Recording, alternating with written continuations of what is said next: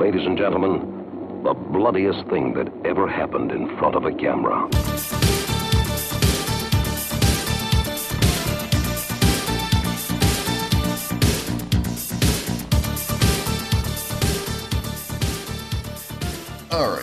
Another list here, doing my top 10 favorite first time watches and discoveries of 2021.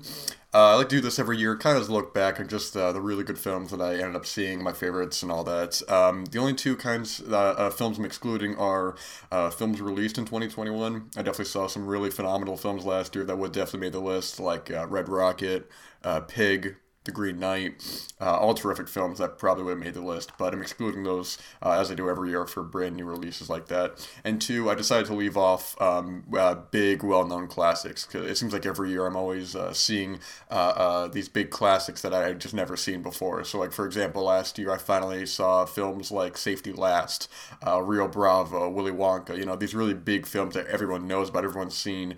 Um, that all three of them would have made the list undoubtedly, but it, you know, I, for my own sake, uh, it just I don't think it'd be as interesting to put those on there. Uh, not that I'm necessarily going for obscurity because the list, the, the films in this list, aren't, this list aren't obscure. It's just not big, big classics. Like it'd be like putting Casablanca on a list or something like that.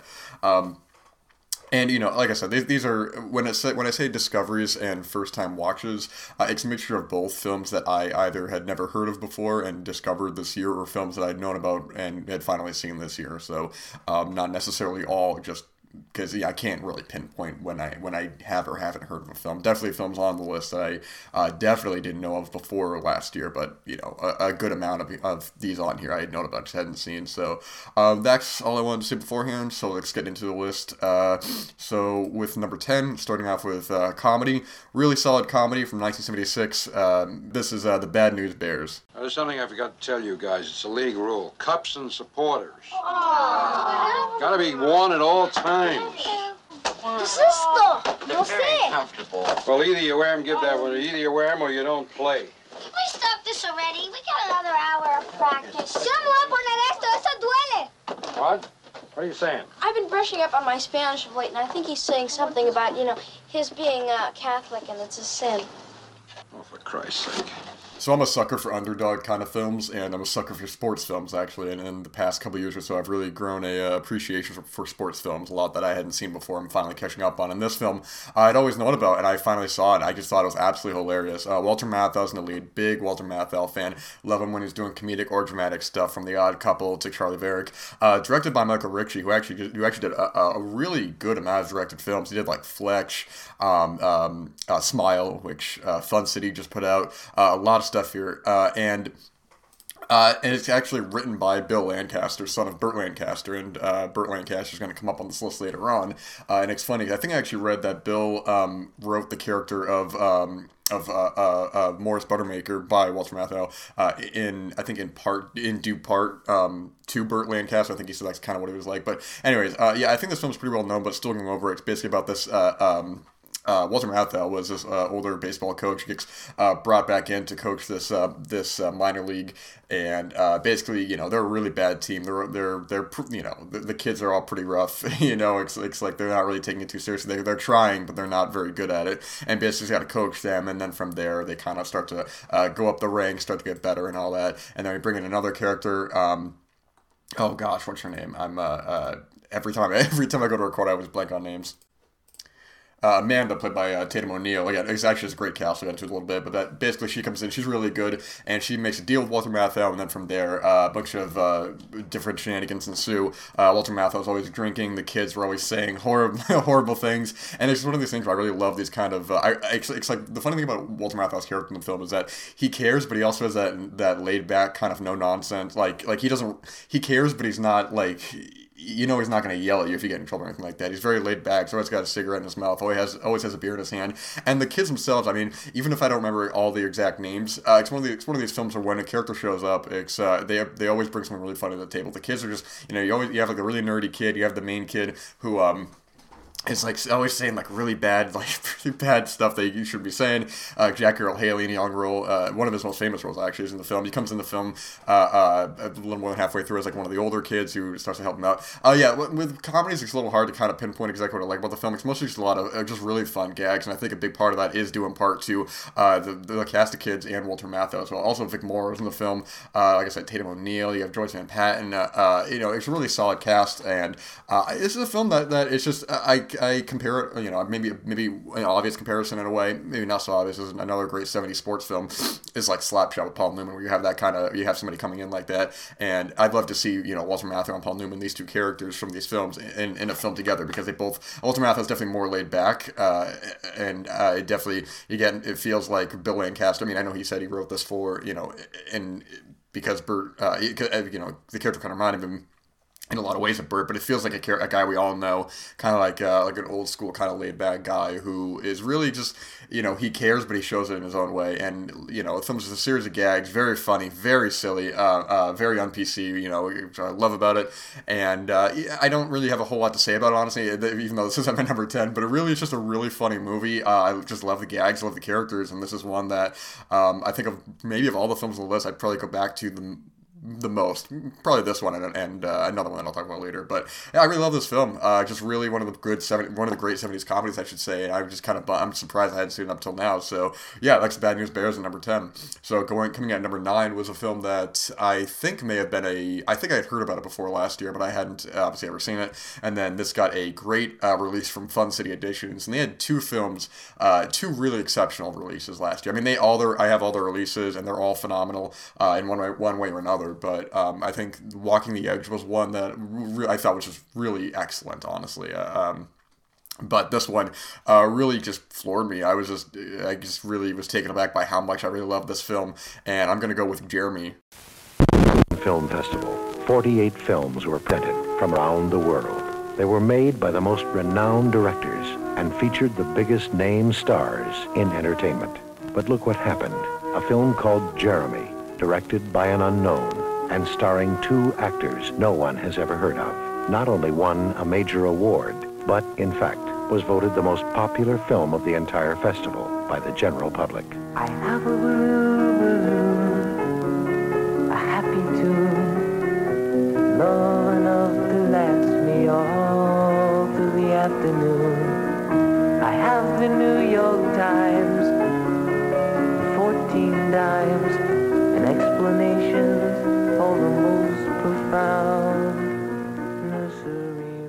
before I talk about this film, I just want to give a, like a, a, shout out to Fun City Editions. I mean, I've said before uh, to you know some friends when we talk about you know release companies and all that. It's, it's um, I think right now we really are at a gold, the golden age of home media because we're getting a lot of films that either uh, that have just been gone for all this time. And as, as much as I love films that you know get releases and all that, I love I love buying the 4Ks. And you know at a certain point, it's, um, some films that get released so many times, I just start to get uninterested. And when I see an announcement and it's just a you know uh, another 4K uh, of a movie that's been released 10 times, I'm like, I'm a little less interested. So I think that's why I love Fun City Edition so much. Um, they're a Vinegar Syndrome partner, partner label.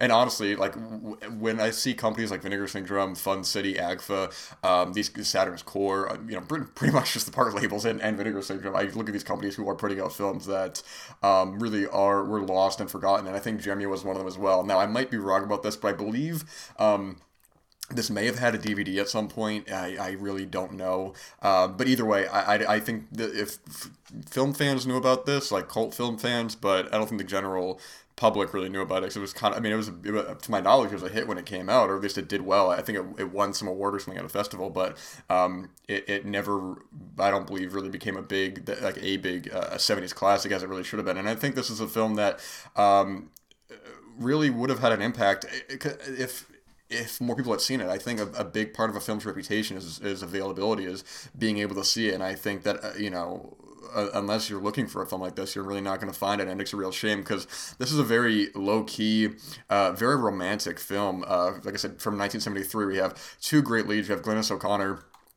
and um, Robert Benson. And basically, Robert Benson, they, it, it, they're in New York and they start to form this kind of teenage love. I, I believe Robert Benson is um, he he plays in the school.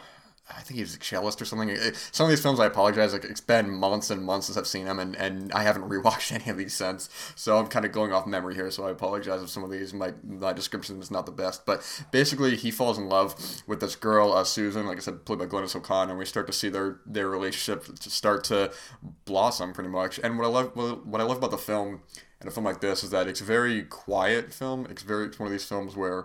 Um, it's very low key and observational. It feels like a documentary at times where you kind of feel like a fly on the wall. Uh, but at the same time, then you have these moments with Jeremy he, where he goes off and kind of talks to her about things he likes to do. Like, you know, he has this whole, um, like, he likes to, like, uh, uh, kind of uh, not race. I mean, he races people on the street, but not to their knowledge. So, like, he'll he'll try to go faster than them, but they're not aware of it, uh, and he doesn't make a big deal about it. He just kind of tries to catch up to them. And little moments like that where they go, it goes into like these little uh, vignettes, and uh, where it goes to at the end is kind of uh, you know the reality of the situation where we are getting a, getting a glimpse into the just this period of time between these two teenagers.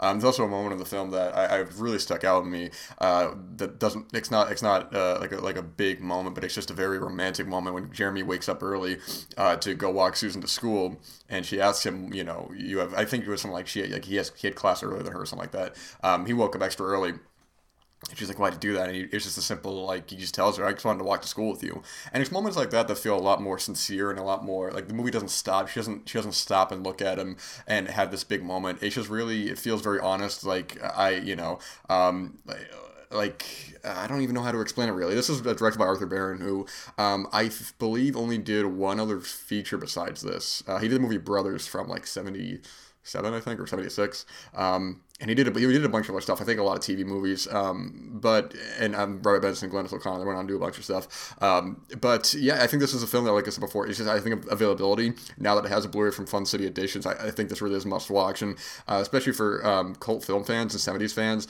uh, it really is a shame that this is uh, kind of been lost. Not lost, but not as talked about. I don't think this will everybody will love this because like it is very understated. It is it is very low key. Um, so I think people might find it slow and might find it um, a little not tricky to engage, not hard to engage, I should say, but it's not as I don't want to hype it up too much and say that it's um, a film that everyone will love because not everyone is going to love it, and I think some people might be um, if you're not with the characters, you won't be with the story because you really are just kind of following them in this this period of time, but. Um, I think this is one that now that's more available. Uh, I hope it's really going to find an audience again. I certainly did because I heard about it. I think I think I heard about it before last year, but I had well, I wasn't really been full aware of it, fully aware of it. But uh, really terrific film. Just as, this is a must watch, and the Blu-ray is a must buy.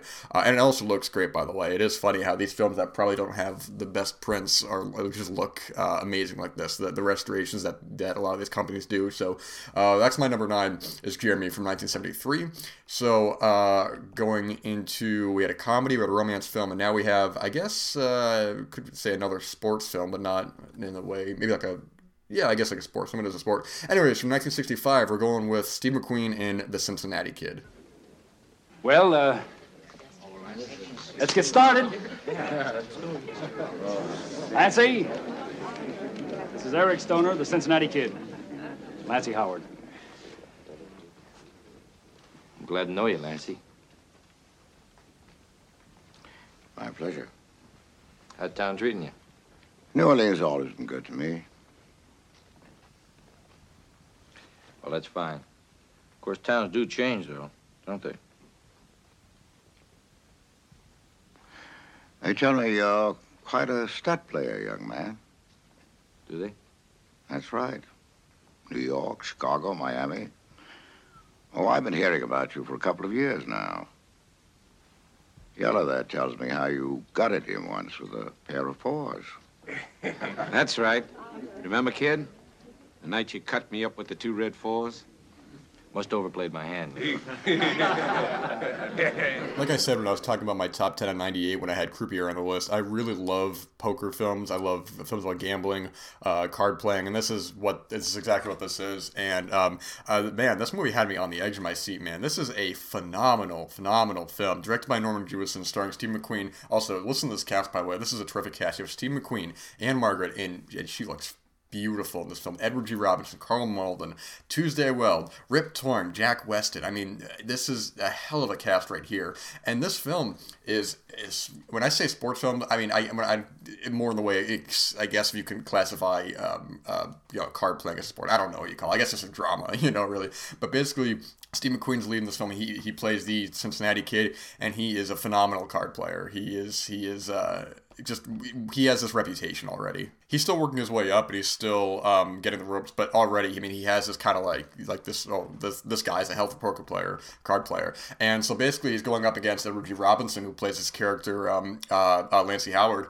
And from there, we uh, you know, there's some intrigue with some of the characters. Ann-Margret plays his character Melba, who wants to get with Steve McQueen, but he really doesn't. He really doesn't want to. Uh, you know, she's trying to trying to kind of interfere, and then we get to uh, what is the highlight of the whole film, which is really the last half hour, uh, maybe the last 40 minutes or so. I don't exactly remember how long it was, but it really is just this intense um, kind of card playing that's more about, it's really about endurance, where it's not just like a simple card game. It just goes on and on, and people, you know, either leave their own fruition or they, they're gone with all their money and they can't do it. And it's really um, the Cincinnati Kid versus Lancey Howard and this great back and forth. And uh, I think this is one of these films that uh, you, when, I think the, the big thing that I got out of it is that when it was over, I really felt. Um, how a character felt in a movie, where it's when the, when it, when the credits come up, uh, which movie ends uh, uh, abruptly in a good way, where when the movie's over, it's over. It, the credits come up and then that's it. And it's one, and it's a film that, like I said, I really did feel it, and I felt the emotion of what had just happened because it's really intense back and forth. You don't know is the Cincinnati kid gonna go up against a legend and win, or is he gonna you know just be another uh, uh, nobody? And it's one of these things where there's some doubt from Lancey Howard's side, kind of with um, uh, Paul Newman's character in The Color of Money, when he is like this veteran. Um, uh, he's this veteran uh, uh, pool player, but then there's that point in the middle of the film when he loses against, uh, I think it's actually um, um, Forest Whitaker, if I'm remembering correctly, uh, and that kind of doubt of just maybe I'm not. Um, Rip Torn is really great in the film. I think I mentioned Jack Weston is great. Uh, I just love these kinds of films, and I thought that just the end of this film was so intense and so interesting, and I couldn't take my eyes off the screen. And also, like I said, Ann-Margret is this is maybe the most beautiful she's ever been. She is just drop dead gorgeous in this. And uh, Steve McQueen is great. And I, I, think even if you're not really big into card films or poker films, this is still a must watch. I was, like, I was actually kind of surprised. I saw some kind of middling reviews of it. Maybe it is because I'm more interested in this or not. But uh, I, yeah, I just couldn't take my eyes off the screen. And even when it's not, um, when they're even when they're not playing cards, just I thought all the characters were just so interesting, and and the whole gambling lifestyle uh, was great, man. I, I really love this film, and uh, you know Norman Norman Jewison uh, is just really one of the auteur directors. I think. I mean, from everything from uh, Jesus Christ Superstar to um, to Moonstruck. I mean, he's just phenomenal. A Fist, uh, you know, it's just a phenomenal film. Uh, um, this is just uh, uh really one of the best gambling films, period. So, um, going for another comedy, going another 70s uh, film uh, from 1972, directed by Elaine May, we have The Heartbreak Kid. Your feeling about the big cities, the clear air out here, the honest food, getting back to the soil. And I will tell you, quite honestly, I was very impressed. I'm very glad to hear that. Oh, I was very impressed. And I think I can also say, quite honestly, I have never heard such a crock of horseshit in my life. Sir?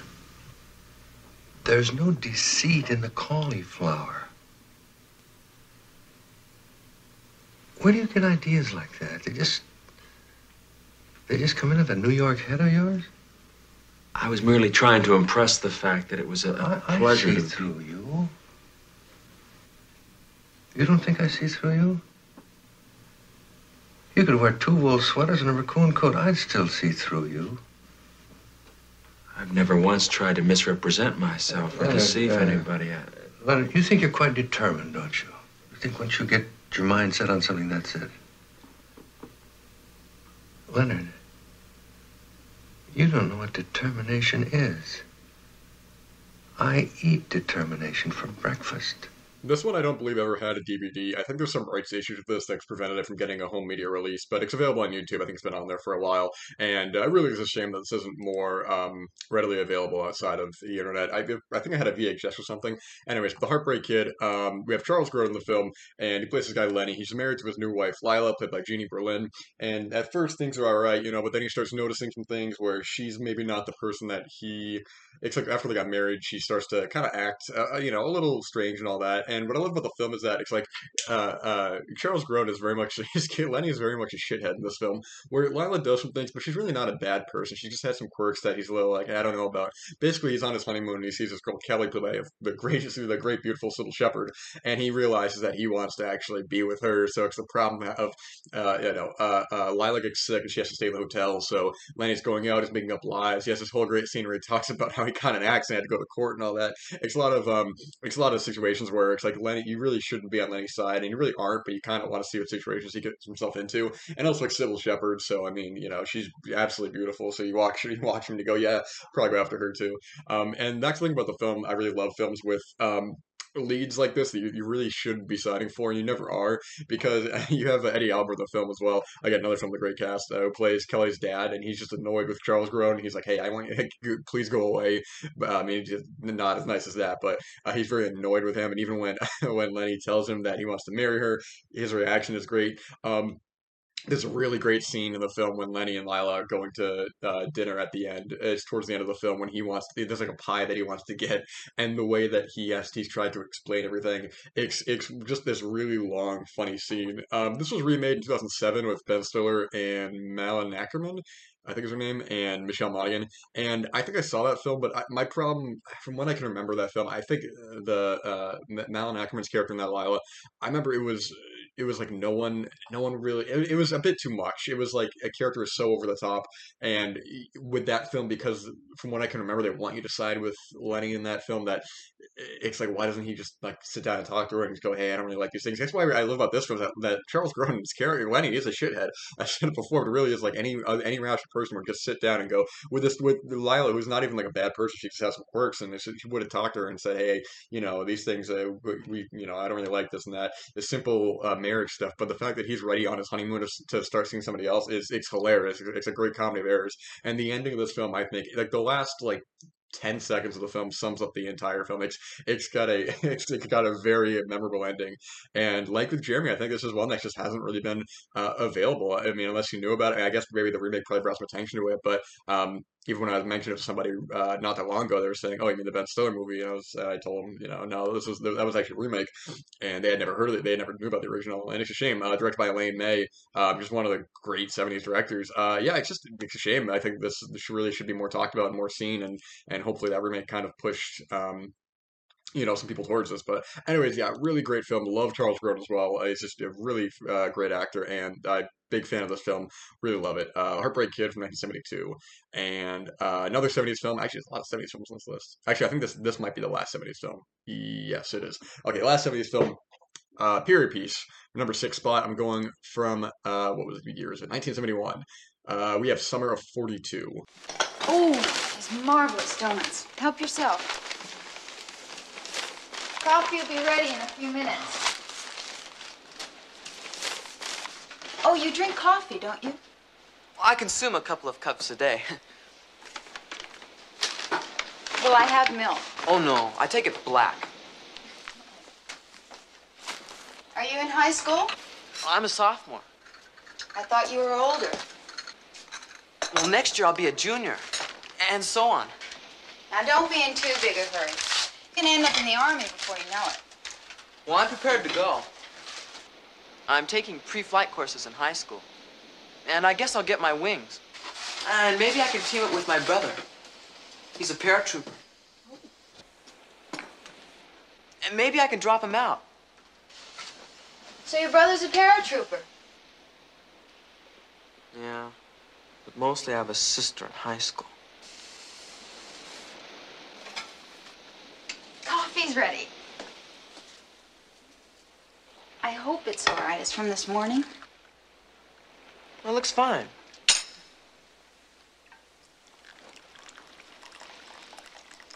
I have a little bit of sugar. Would you like some? Oh, no, no, no, thanks. I- I'll take a black. So in terms of the 10 films here, this is the one that I definitely had never heard about before. I, I saw the title when I was looking up movies that were playing on TCM, didn't know anything about it, didn't know the plot, but I added it, recorded it, and uh, this film just blew me away. This is directed by Robert Mulligan, who uh, probably most famously did To Kill a Mockingbird, but he also did um, Love of the Proper Stranger, going back to Steve McQueen before, um, The Nickel Ride. He's done a lot of stuff. He's done a lot of great stuff, and um, this film uh, really uh, blew me away. This is a period piece, like I said, somewhere around 42, uh, and we have this kid, and the lead kid is played by the name that I should have had already, but I am not prepared. Uh, Gary Grimes. He plays this kid, uh, Hermie, and he's looking. It, it, starts off with narration, and he's thinking about back to his life where he was. Uh, he was spending the summer in this. Uh, I forgot where it was. Uh, some vacation spot, but anyways. Um, Jennifer O'Neill is the lead uh, from the Psychic. She's been in a bunch of stuff, and she, uh, her boyfriend or her husband, I'm sorry, is uh, is during World War II, so she doesn't know if he's alive or dead, waiting for him to come back. And uh, Hermie starts to develop a crush on her, uh, you know, young kid, older lady, and at the same time, he's starting to develop um, uh, you know, he's getting to that point where he's starting to be interested in girls and all that, and his friend is having more luck. Basically, everybody's having more luck than he is, and he's kind of oblivious to it, and he's starting to fall in love with her and has this uh, this crush on her. And I think the thing about the film that uh, Robert Mulligan is is such a good uh, uh, kid director. I mean, obviously, all the performances in To Kill a Mockingbird are phenomenal, and here, just the way that uh, he, I, I don't believe he wrote the film, but um, no, okay. Herman Raucher uh, wrote the film, and I don't think I am familiar with uh, a lot of his work. Um, oh, actually, he wrote The Watermelon Man, I believe. Uh, yeah, he did. Uh, look at that. If that's the same one, the uh, Melvin Van Peebles film. That's a really solid film as well. But uh, just the way that he directs the kids in this film, it feels very mu- it feels very unapologetic in the way where there's some stuff here that might be um, that might probably be seen now as taboo, but one, you know, this is this is 1970, and also this is the period, 71. I'm sorry, and this is also a period piece of 40 of you know 1942. So there's some stuff that probably wouldn't fly now, but in a way that feels a lot more honest and and feels like uh, more kids being kids in a way that it's not afraid to look at it in, a, in an adult way. Um, there is, I mean, it's a, it's a drama, but there is a lot of good comedy in the film as well. There's a really really good scene, a great back and forth when um when Hermie goes to a um a store to buy condoms, but he like he he like is embarrassed, so he goes to buy ice cream, and the the clerk there kind of knows what he's doing, and there's a great back and forth. They start tricking each other, and it's a really solid scene, and um also like the, the, the whole look of the film I think is really great too. I really love any kind of period piece where they go to a cinema, and that looks great. Uh, Jennifer Neal is their the relationship between her and Hermie is is really just very uh feels very honest, and I think the last like 30 minutes of the film, uh, it goes to such a incredibly uh, tender place, and the the relationship between the characters it just it feels very um, I mean, honest, definitely, but it feels, uh, in a way, I can't really describe it. It, it, it feels, I think tender is, is, probably the best word to use. I really, where the film goes to, I think might turn some people off, um, but it's a place of vulnerability and a place of loneliness, uh, and, and, in a way that takes not maybe not like a, a total uh, tonal shift, but it, it feels so. Um, uh, uh, what's the word I'm looking for here? It feels so. I guess personal is probably the word I would use. Uh, I, I, I, don't know. I think Above All Else is a film that because I didn't know anything about it and because I got it, it's kind of any sort of film where you have a character looking back in their life uh, or looking back at a point in time uh, I, I have a weird affection for that. Even a movie like uh, like Big Wednesday, uh, the surfing film, which is a really great film as well. Uh, but you know about a character looking back on this one. I mean, Big Wednesday is multiple. It goes to multiple times, and also actually that film as well is during a uh, Vietnam um, at, at one point. But it feels very uh, honest is it's just a, it's a film that really just stuck with me. And the characters um, something about maybe just the nostalgia of it all. Uh, I don't know man. I, I this is a film that I just since I saw it I just really thought a lot about. And I haven't rewatched it since. I actually got the Blu-ray pretty recently. This is a Warner Archive Blu-ray. And just just the title alone I was just like okay cool. And um, I really just love this film man. This is one that I I think it got some Oscar uh, nominations I believe. Uh, I, I, I don't know anything about the Oscars but um, I don't really hear this film talked about a whole lot, especially even with that Warner Archive Blu-ray. I don't really hear it talked about a lot, and uh, just totally love this film. And um, this is just a high recommendation for sure. Just absolutely loved it, of course. Um, it's going into uh, another drama, uh, going to all the way back to 1937. Uh, this is Make Way for Tomorrow. You see, the house isn't ours anymore. The bank is taking it over. The only thing I can suggest is that you come to live with one of us until we can get ourselves straightened out. Well, that's awfully nice of you, George, but your father and I thought that, well, no matter what happened, that we'd always be. Oh, never mind what we thought. Father Cooper goes to live with Cora, and Mother goes with George and his wife Anita. Does it work out?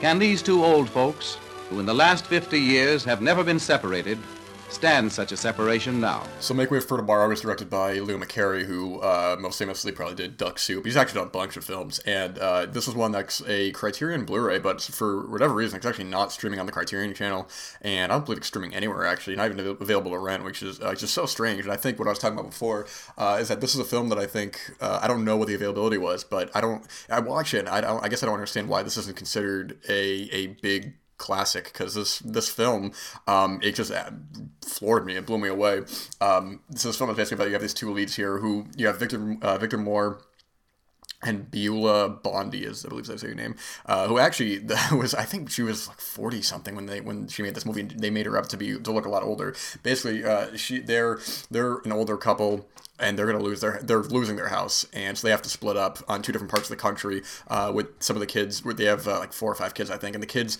you know they don't really want them but they have to kind of stay with them because they can't leave, they can't leave them out and uh, this uh, it's a film really about like uh, um, loneliness longing um, these two characters who really miss each other and and feel like they're being kicked out of the world pretty much. You have a part where victor they're you know trying to get jobs victor moore plays character barkley cooper and he like there's a part where he tries to get a job and uh, you know he, he can't really read very well uh, he's you know starting to get sick and Lucy, she misses him, and uh, and this there's a, actually a great clip um, from Peter Bogdanovich, who recently just passed away, R.I.P., where he talks to uh, he's talking about um, a conversation he had with with uh, Orson Welles in regards to the film. I saw Make Way for Tomorrow in nitrate. It was a quite striking print.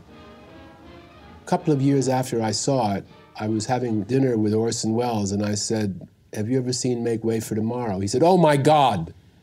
That's the saddest movie ever made. It would make a stone cry. he loved it. And nobody went. And it really rings true. This is a film that's very uh, melancholic and very sad, but at the same time, it's also like, I think where it goes to in the last 20 to 30 minutes is such a.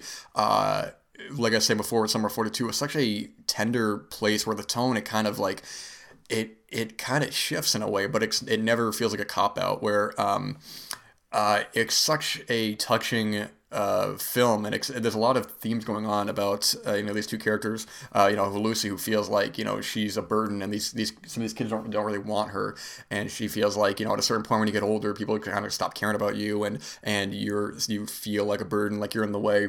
And um, being this far away from her husband on the other side of the country, uh, I believe that's how far away it was. It was, it was a long distance away that she can't really see him, but feel but you know realizing that that she isn't really wanted around she's kind of useless and being all on your own that that loneliness at such an old age where you know realizing that you're on your way out it's very it's a very like sad film but it's not like it's not dour it doesn't it never um is like like unbearable where it's like oh where you're thinking like oh this is so depressing because there is a lot of hope in the film. And I think the ending of the film uh, which originally they wanted to change but I think the ending of this film was perfect. I, if anything I think if the ending had been different it may have taken away some of the impact of the film. Not to say they said like a downbeat ending or anything like that but it's a very honest ending. And it, but at the same time uplifting in a way. It's, it's very tricky to talk about and I, and when it comes to availability I just don't understand why this isn't talked about more in the conversation of not just the best 30s films because this would undoubtedly be in the conversation for that but really just one of the best films I think I had ever seen um, both lead performances are great. The kids are great as well. I don't forgive me, I don't remember all the actors in the film and who they played, but um, just a really terrific film that that at times even feels kind of like a like a, st- a stage play with a lot of the dialogue. And but there is a lot of comedy in here too you know there, there are some funny moments and but I think really where it goes to at the end is just phenomenal and I just loved um, the the back and forth between the characters. I loved where it goes to and just there's just a couple scenes in the film that I just keep thinking about especially that ending I just think it's so strong and good. Uh, yeah I, I think if you know next Criterion sale if you're somebody who you know buys a lot I think this is one that definitely should be on your list for actually funny enough as I'm talking about this, I, I looked up, and it was based on a play by Helen Leary. So you know, what does that tell you? But a must watch. I really don't get why this isn't more talked about or not more well known. This is an absolutely phenomenal film. Uh, like I said, five out of five, terrific. Uh, I mean, an absolute must watch. Uh, so the next film uh, is a film that may will definitely not be for everybody, but as a film that just loved a lot. From 2000, uh, directed by Bernard Rose. Uh, from Candyman, this is Ivan's Ecstasy. You know, last night I had this incredible pain. The pain was so strong that I took every pill in the goddamn house. Pill, pills wouldn't do anything. Pain wouldn't go away. So I, so I tried to find an image, one worthwhile image that would get me through it. And all I could find was shit. I couldn't find one worthwhile goddamn thing. I just have this this memory. I don't know what I was maybe three or maybe four years old, and I remember my mother holding me with her woolly sweater and my cheek against her breast. Oh, she smells so sweet. Smells so sweet. This was a title that Arrow Video had put out that I heard a little bit about before, and um, yeah, this is one that is definitely more of a personal kind of. I mean, they're all personal picks, but I think it might be a little higher in this film than some other people might be. For whatever reason, this film just really struck a chord with me you have Danny Huston in the film, and he plays this. Uh, he plays this guy Ivan Beckman, who is a really powerful, um, very top uh, Hollywood agent, where he, he he's able to get deals with people that you know are tricky. He you know he's just he's a really just smart uh, businessman, but he's also he, he's addicted to a lot. He's addicted to you know uh, all the excesses in Hollywood, you know drugs and alcohol and girls and all that. And at the beginning of the film, we find out that he died, and we we go back and see what happened in his last kind of uh, uh, days of where it goes to. And uh, the, I think, without a doubt, what people talk about with this film is really how it's shot. This is, uh, I don't really know much about, I mean, I know like film and digital and all that, but how exactly this film is shot, I don't really know how to explain it. It's like, it's like, uh, it's, it's really tricky to talk about. I don't actually know how to explain how this film is shot. it's like it looks like almost like a documentary. It, it's exactly actually no, that's the perfect word for it. It feels like a documentary the way it's shot. It's, it's a lot of like something about the the um, uh, uh, frames per second. It, which actually, if you if you watch this on the Arrow Video Blu-ray, there's a couple different options for how to actually watch this film, including a longer cut. Like I watched the main theatrical cut of this, and um, however way it was it played in theaters or anything like that and i still thought this was just a phenomenal film uh, uh, danny huston's really great obviously he's the one who has to carry the whole film and i really like watching uh, a character who is kind of put, he puts off pretty much the inevitable really he gets a there's a point where uh, he he kind of realizes it, but still has to go go along and tries to put it off. And uh, Peter Weller's in the film as well. He plays one of the clients that Ivan's trying to get, and he's really solid in the film uh, too. He actually uh, he has a very uh, he has a you know a funny scene early on uh, with his family and all that. And we go back and like I said, we see kind of his lifestyle. It's a very it's kind of talking about Make Way for Mark. It's a very like kind of lonely existence where he has these people around him, but it's like he has this girl that he sees you know that he lives with. And there's just a scene early on where I think they're swimming nude together, and it's a scene that feels there's nothing like erotic about it. It's really just these characters like they've been with each other for so they've been with each other I was gonna say so long, but actually not long.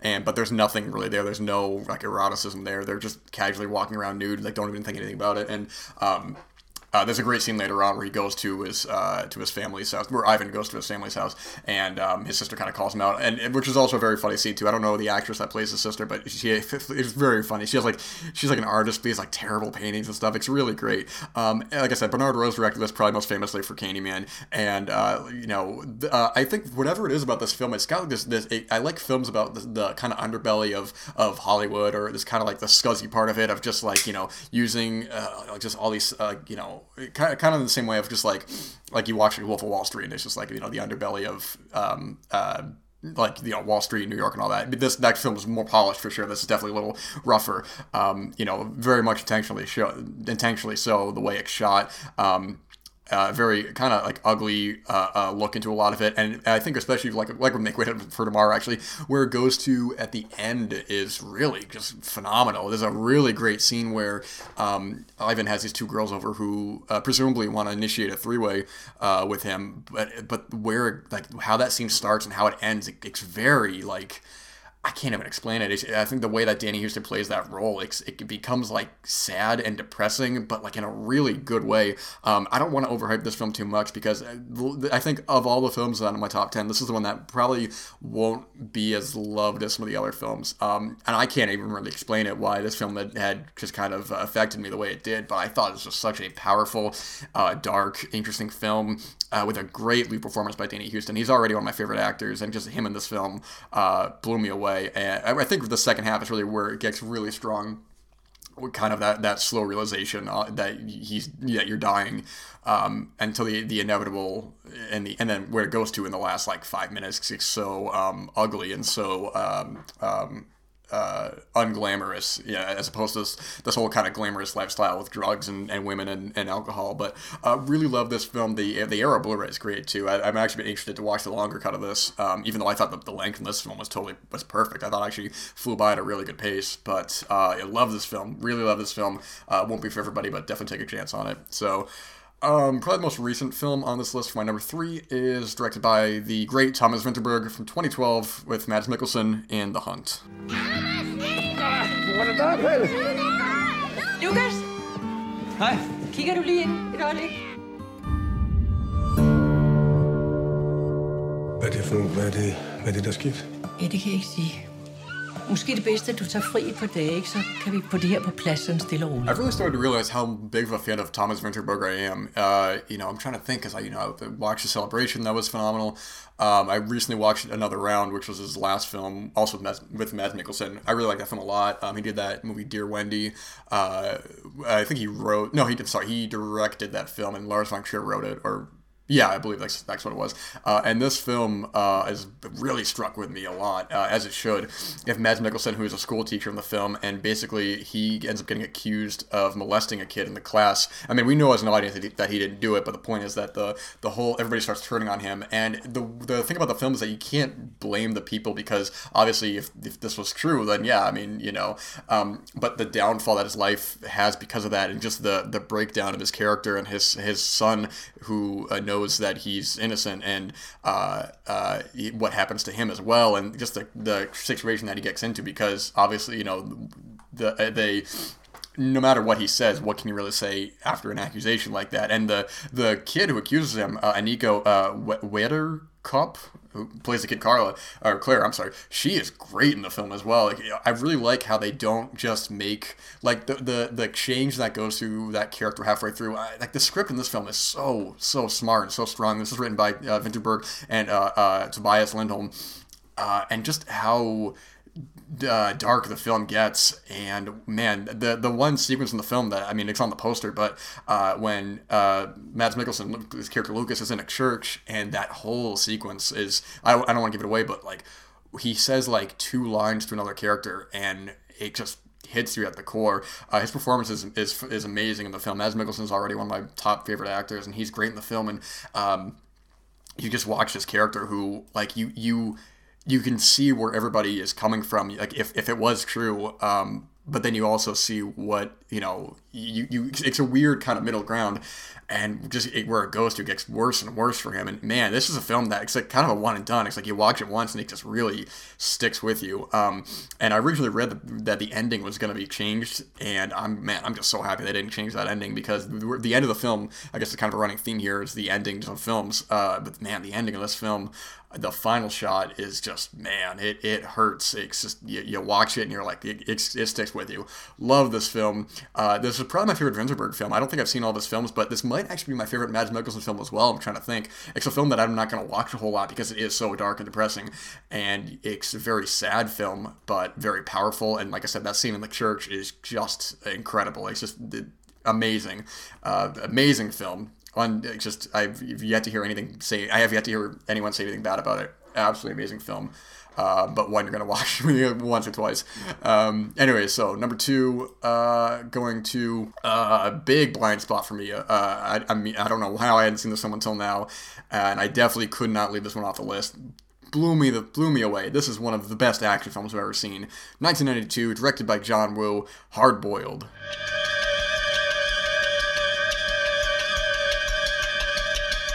Música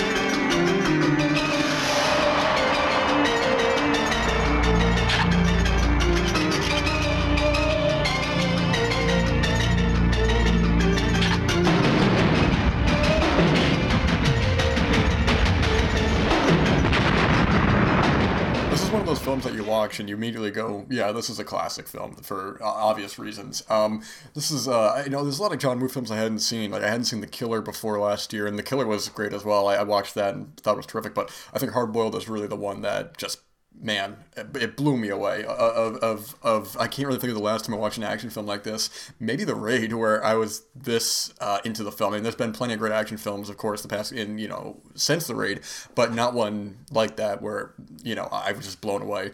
Um, and this film just blew me away. Uh, we ex- ex- I read that John Woo, I guess, got criticism from his other films for glamorizing gangsters and criminals, and this film is the opposite. We follow a cop played by uh, Chow Yun Fat, who ends up teaming with um, another cop whose name I'm blanking on, and basically they're going to take down Anthony Wong, who's the leader of a, a crime organization, and uh, from there we get different set pieces. I mean, like the, the set piece at the beginning in the restaurant is is amazing. I think the thing about this film is that it's a film where you know you, you watch it, and a lot of the actors you, you just see them getting thrown around. There's a lot of uh, I don't know, I guess I don't know what the term is, but like it, it's like it's it's a lot of like gunplay and and but and uh, guess so and martial arts as well. Um, and uh, and it's just the, the the with a lot of the scenes they're it's very chaotic very over the very I don't even want to say over the top but it's a lot of people like like throwing their arms around shooting at each other and it's one of these things where you know they're doing it in public so you it feels realistic. You see a lot of people who get innocent people who get uh, hurt and killed and, and they make sure to show that which you know you watch a lot of action films that don't show it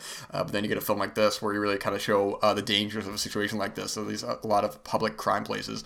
And um, I mean right off the bat that opening action scene is amazing and then from there, you just get like tons of great, tons of great elements after this. But at the same time, the story is really good too because the it, it, the movie never drags, where it has that equal amount of of plot to action. Where when you actually get back to the action sequences, um, they're they're long and they're very like choreographed and, and it's, it's like it's very fluid. You watch it and you just see guys getting thrown all over the place, people getting shot up. It's a very bloody film as well. And then you get to the climax of the film in the hospital. It's just this elaborate and the, the, the, the setup to that and then where it pays off to and, and the whole thing with the having having to, having to protect the the the, the uh, remember babies and stuff. It's this is a film that I would be I would be hard pressed if you if you showed this to somebody and they didn't like it, then it's just like man I don't know what you're expecting. You know I don't I, maybe you're just not a fan action films. And I know it's kind of a general statement to say, but really, I watch this film, and this is kind of why I love action films. This is really why I love films, honestly, because uh, you can't do this in any other format. The, the amount of fun that is had in this two hours, and especially the long shot at the end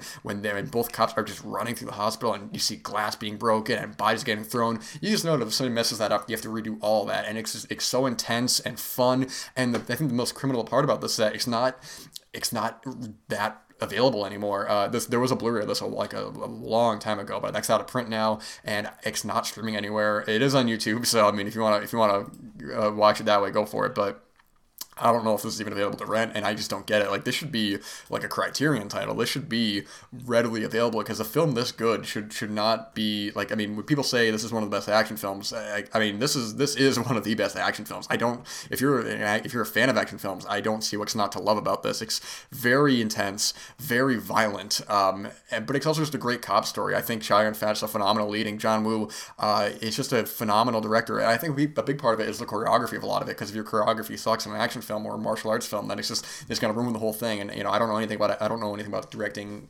uh, action or, or, choreography or anything like that. So, but you can definitely you can see and watch a film and it just feels very clumsy. But this film very, feels very uh, balls to the wall and chaotic and crazy. And you know, I, I was it, it, just blew me away. I, I don't I know I've said it a couple times now, but of all the films on this list, I think this is one that I would show people probably the most. Um, and it's the one that I I just man, I just want to watch it again. Uh, even talking about it now, watching clips to refresh my memory, it's just so uh, fun and interesting and intense. And I, I just this is this really is one of the best films I've ever seen, uh, and one of the best action films. But yeah, Hard Boiled at number two. So number one, uh, boy, this is a film that I watched in January of last year. So I watched this a year ago, and I'm still thinking about it. And it's a film that I've thought about a lot since I watched it. It was, it was a blind spot for me in the way that I knew about it, and it was a, and it was a big cult film. And uh, I finally I just hunkered down, got the Blu-ray, and and man, I just this this is one of the, the best films I've ever seen. Uh, Frank Perry directed, 1968, The Swimmer.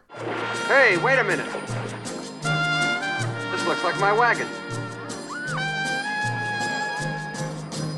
I'm sure this is my wagon.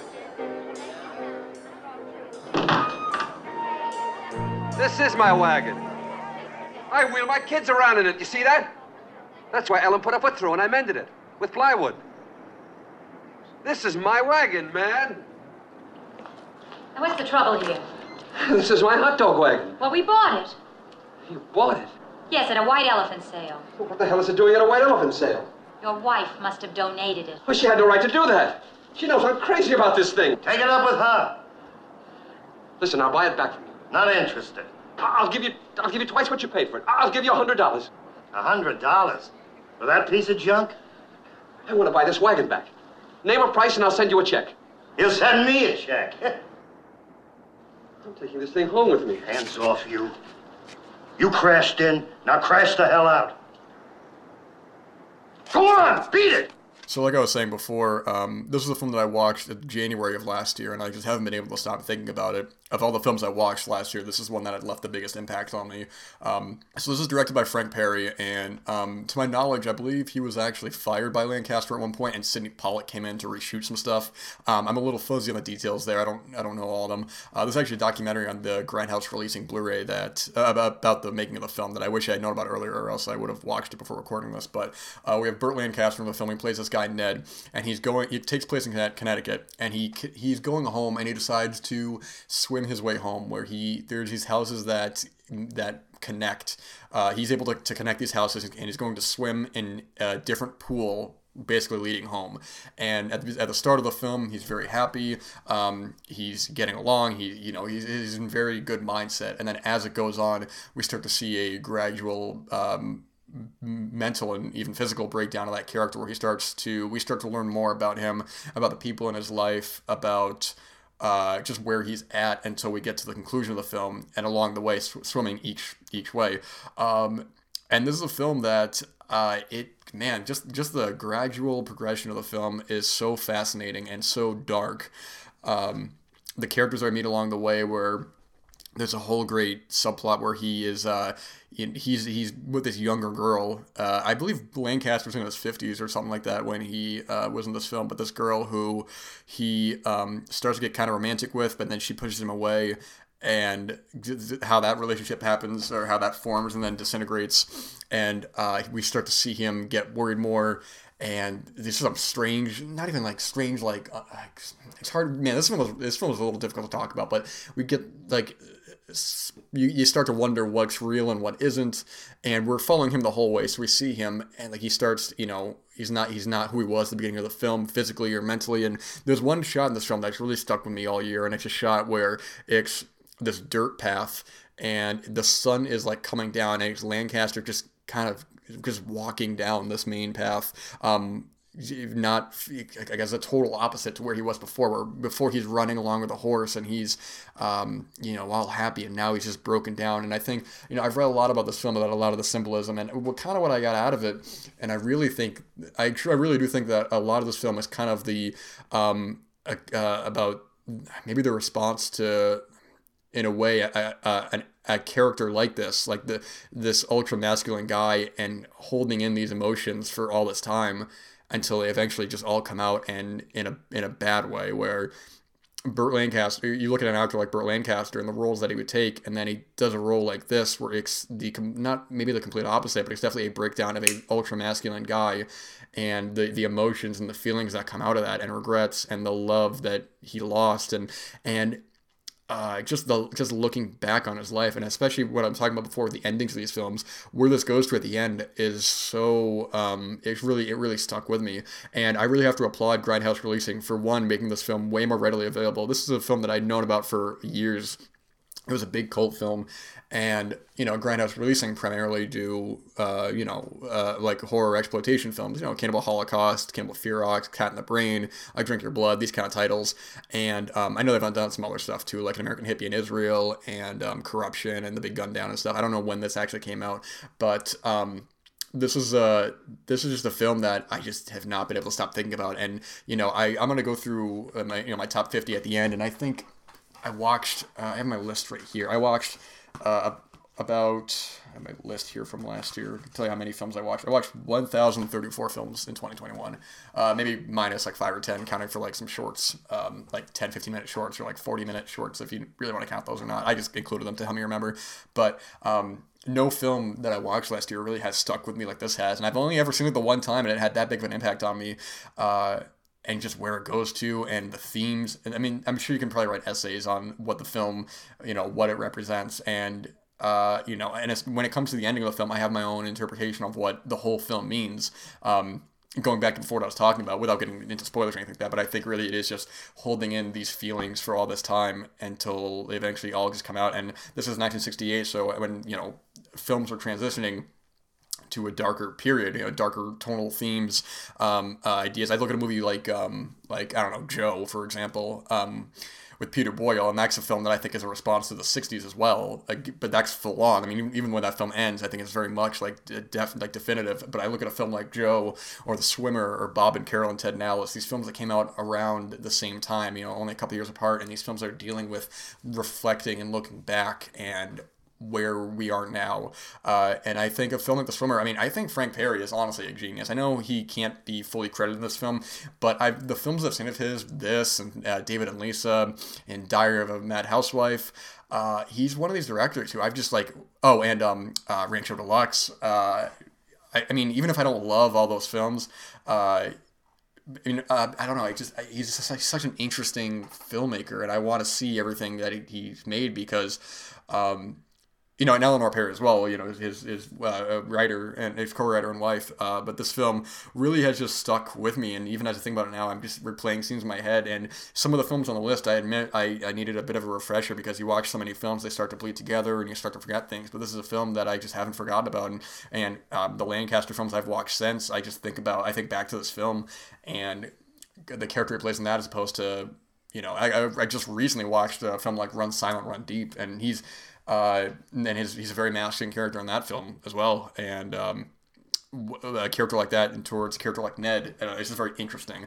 Uh, yeah, I, I, can probably talk about this longer, but I'm not going to go on all day. This is undoubtedly, there, to me, there was no question this was the best film I saw in 2021. It's a, I just, it's easily become an all-time favorite. Um, I, I, there's no way that uh, I don't know. I I, I want to watch it at some point, but I want to give it some time because even though uh, it's a little bit of time, I just it's one that um, really has made a big impact on me, and I just haven't forgotten about. So back to my top 10 uh, i'm going to go through my uh, i was actually pretty this year was actually pretty difficult making a list because i had seen so many good films that i almost thought about making it a top 100 but i kind of wanted to limit it down so um, some really really phenomenal films just didn't even make the top 50 and if that's telling you something especially the top 10 together. I mean, uh, just some films that, you know, and this list isn't definite and all that because, you know, obviously your opinions change over time and some films you end up appreciating more. Um, so, I mean, take it as it is right now, but I'm going to go through my top 50 really quick.